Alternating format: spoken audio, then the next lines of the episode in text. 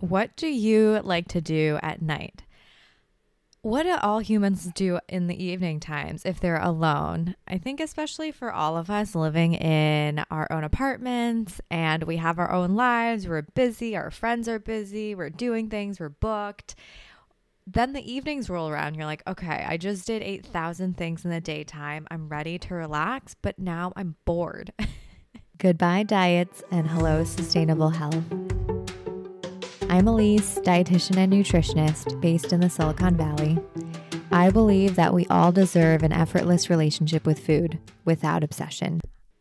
Why is it such a dilemma where like you're ready to shut down your brain, but then you sit there and it's eight p.m. and there's still a few hours ahead of you and you're like, what do I do? T V is a little bit boring. I can scroll TikTok while watching T V, but I guess that's a little bit more stimulating.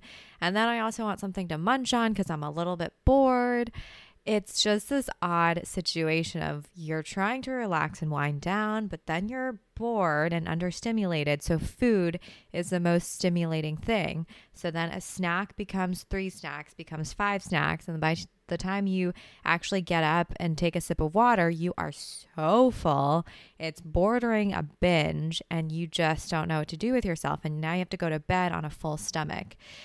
Have I been there before? I literally was there last night. And I just realized that I just cannot sit in my own company. It is the worst. Also, I am so excited to announce that I'm launching another round of the Binge and Body Food Freedom starting February. I've been having so much fun with the ladies in this round. I never thought I would like group calls so much, but it really is like chatting with girlfriends and talking about the stuff that maybe other people wouldn't understand, but this group of people will. The other day, we were really taking a look at hunger and the fear around eating too much. I remember one of the girls saying, I'm eating all the time. I'm eating multiple meals, multiple snacks. Is this right? And of course, someone else had a very similar struggle with snacks. And it was just a really nice moment to sh- see the two of them bonding over a shared experience and also struggling with the same challenge. These are women who came together because they were struggling with food and they want to start accepting their bodies and they want to stop the binging. And fast forward three weeks into my Jan program, and I could see the changes, the very visible changes of not overeating as much at night, less of the binges after dinner. I could, I can see these profound changes happening even with the short time together because it really is like a crash course. It's a thirty-day crash course with all of the best tools I use with my patients on a day-to-day basis. And these are the tools that I use with my patients over a three-month plus period of time that I've put into a roadmap so that any course goer can go through and do something each day and feel like they're making an impact and they're growing and they're progressing in their food freedom journey. And we have these weekly calls to bond, connect, really chat about everything that we're going through and what we're learning. And it's such a special moment for us to all bond and grow together. And I just love facilitating these weekly calls. So the Feb round will be no different. There will be weekly calls with me. And there will also be, of course, the roadmap that you'll get with all of the tools and the best exercises I use with my private clients. And I've included a brand new module. And this is the module called I Can't Sit Still, Otherwise I Just Eat. And the heart of this issue is actually a self-esteem, self-worth issue. A lot of the time we have a hard time sitting still or sitting at peace just by ourselves. Why is it so hard to sit still in our own company? Instead of having to do ten million things, be super busy or be really occupied, what is the secret behind being at peace and sitting in our own company? Because if we can sit at peace in our own company, we don't need the food. Something about the food is giving us something to do because we can't sit still. And so this goes back to self-esteem. This goes back to self-love. How can we love ourselves? How can we feel better about ourselves so that we can be okay sitting still and not have any food be the comfort. I am beyond stoked about this module, and I know that so many of you are struggling with this issue. So this is the the fifth and bonus module that I think you all will benefit from. So to recap, this course, I'm enrolling the next round until the end of this month, January thirty-first. So you have until January thirty-first to come join me and an awesome, loving, kind group of women so that we can tackle this together and get you to food freedom, hopefully by March, or at least a few giant leaps closer. So join me. You'll see details in the show notes. I cannot wait. I'm having so much fun. I'm thinking of even extending the timeline. One month is truly like a crash course, and I know that more weekly calls will only be helpful. So this might be the last time I'm offering this one month container for all of you. The next time I open up this course again, it might be for a three month container. So if you want a sneak peek, if you want a really big juicy bite of what this course has to offer, get in now and you'll have lifetime updates. So anytime I add new bonuses, you'll have access to them. In the future, it will most likely be a three-month course, so get in now while you can, while it's a one-month course, just so you can see what it's like. And I cannot wait to see you all inside. I'm only human, and still to this day, I have still so many nights where I'm sitting there and food is my friend, relationship, boyfriend, something to do, evening hobby, activity, you name it. It becomes all of those things for me. And if I'm not eating, then the TikToking and the watching a T V show or Korean drama is just not doing it for me. So if you're someone with a very hungry mind where you need to be consuming something or being super stimulated is the way to distract yourself from food, I feel you. And I'm going to try and see if I can riff on the tips that I have for this, because again, I am also working through this piece too. If you're someone who is eating enough and you're feeling really nourished throughout the day and you're not running hungry for too long during the daytime, then I have a feeling most of this evening munching is because of boredom, is because of the soothing and comforting nature of food at night. And I don't know about you, but I don't love nighttime. I'm starting to enjoy it. I have a few candles. Last year was a year I finally decided I'm a big girl. I'm going to invest in candles because self-care. I also bought some eucalyptus. So my setup is really lovely. I have candles going. I, I'm looking at my eucalyptus plant and it just feels really cozy. So these little touches are making my evenings feel more enjoyable. I am also starting to create the habit of reading whenever I can. For example, if my Korean drama or T V show um, is getting a little bit boring, I might then just context switch and spice things up. I might say, okay, I've had like an episode and a half of Singles Inferno. I want to stimulate my brain now, and I will actively put a book in my bed, like on top of my covers as I'm sitting in bed watching T V. And then I'll context shift and read a few pages. And like three pages in, I might get bored and then go back to the show. And that is actually really helpful because it helps feed my brain with different stimulation. And then finally, for years and years now, I have made it a habit to always have tea next to my bedstand. So after dinner, it is literally my ritual to make tea. And when I do that, then I get to have it next to me. I get to sip it throughout the night, and it keeps my mouth going. It it stimulates me in that way. But the issue is I still have this desire to munch. And sometimes, most of the time, if I'm really intentional, I know I just want a palate cleanser. I know I just want some fruit. I know I just want some chocolate. I know I just want something to switch over the salty flavor into something a little bit sweet or neutral. So that usually is enough. But then sometimes for whatever Ever reason. Last night I was feeling really anxious. The thing that makes me the most anxious is confrontation. And so yesterday it more so had to do with having a really tough conversation with a client.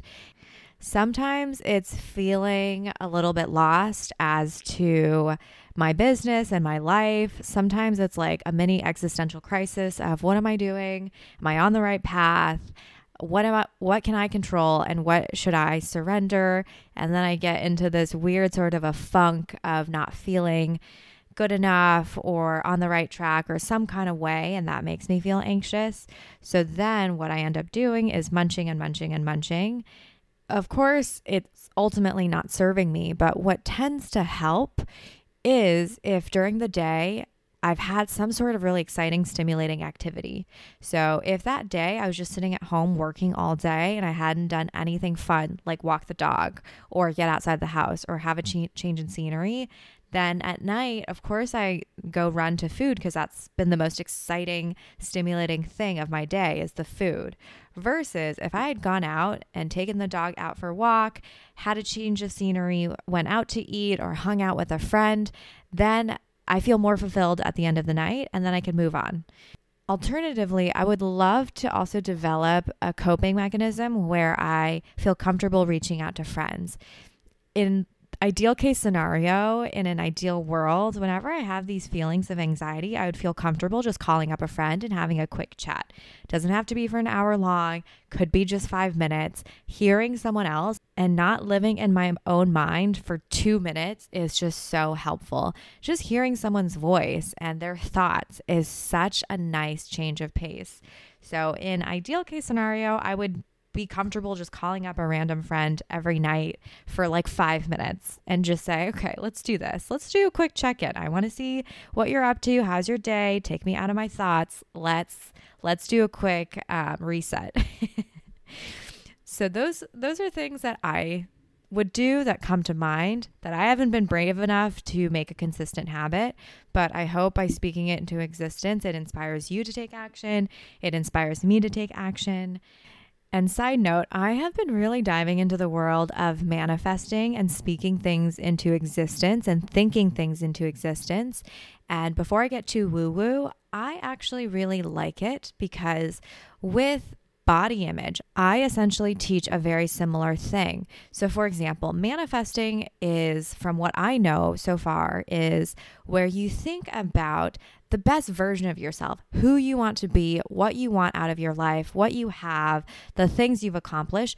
There, be that version of you. Feel the feeling of being that version of you and live life as if you were that future best version of yourself. And you might notice, at least in my in my experience, when I imagine the best version of myself in the future, it's someone that is super confident, has no doubt in my abilities. I am really social. I will reach out to these people. I have the coolest friends. I have the coolest collaborations for my podcast. I am unabashedly confident in reaching out, putting myself out there, doing the thing, stepping into the world, having an amazing friend circle, social circle, professional circle, feeling supported, all of the things. And when I just think about that, I get so excited because I feel so loved and supported and cared for and successful. And the next thing that I do tomorrow is I might have the courage to reach out to someone and interview them for my podcast, which literally happened the other day. I got, I felt so jazzed and so excited that the next morning I emailed one of my favorite YouTubers, and I'm so excited to say she confirmed. It's Beryl, Beryl from Great Big Story, and she now has her own YouTube channel, confirmed to be a, a guest on my podcast, so stay tuned. She is my favorite human on YouTube because she celebrates food from across the world. She goes through dishes and tells the story of the culture and the people and her community who eat the food. I love her so much, and I had the confidence and the courage to do it because I was thinking in the best version of myself what she would do. Back to body image and back to food. If you lived in a body that you accepted, if you had a, a relationship with food that was effortless and peaceful, how would you live? What would life be like for you? What would you be doing right now? What would that future version of yourself be doing in their life?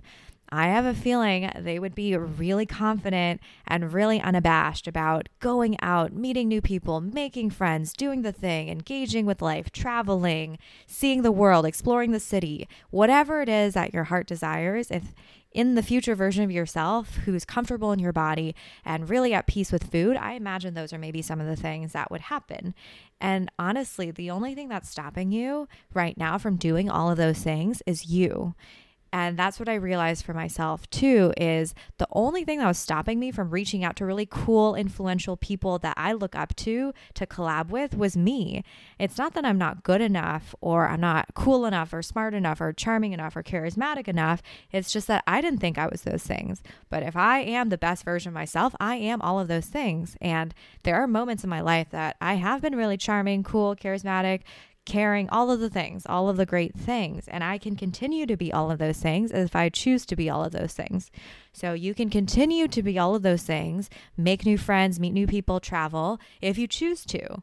And you don't have to let your body or your relationship with food bog you down. There's a lot to be worked on though. I know that there's a lot to be worked on. You can't just imagine yourself out of these things. We do need to process your emotions. We have to process the loose ties. We have to kind of piece it all together. But know that you have more power and control in your life than you realize. I literally don't even know where this podcast started. And now it's flooding back to me. I was talking about living alone and eating at night. Ultimately, to really summarize, the tips would be to imagine what you want at night. What would you want to see yourself doing at night? What would best serve you? The things that you can really think about is how to make your day more stimulating and how can you make your evenings more stimulating without the food. For me, it's just being brave and calling up a friend and being excited enough to push myself outside the door and do something during the day. But what is that for you? Again, I'm still a work in progress here. This is a thing that we have to be intentional about on a daily basis. But ultimately, we have more power than we realize. We are not just helpless to this daily evening pattern. We can break the pattern and just think, do I want a palate cleanser type of an evening snack, or am I actually hungry for a hefty snack? Most of the time it's probably the former. So how can you honor that palate cleansing portion of a snack most nights if that's what you want? With that, hope you have a great week ahead, and I'll see you next week.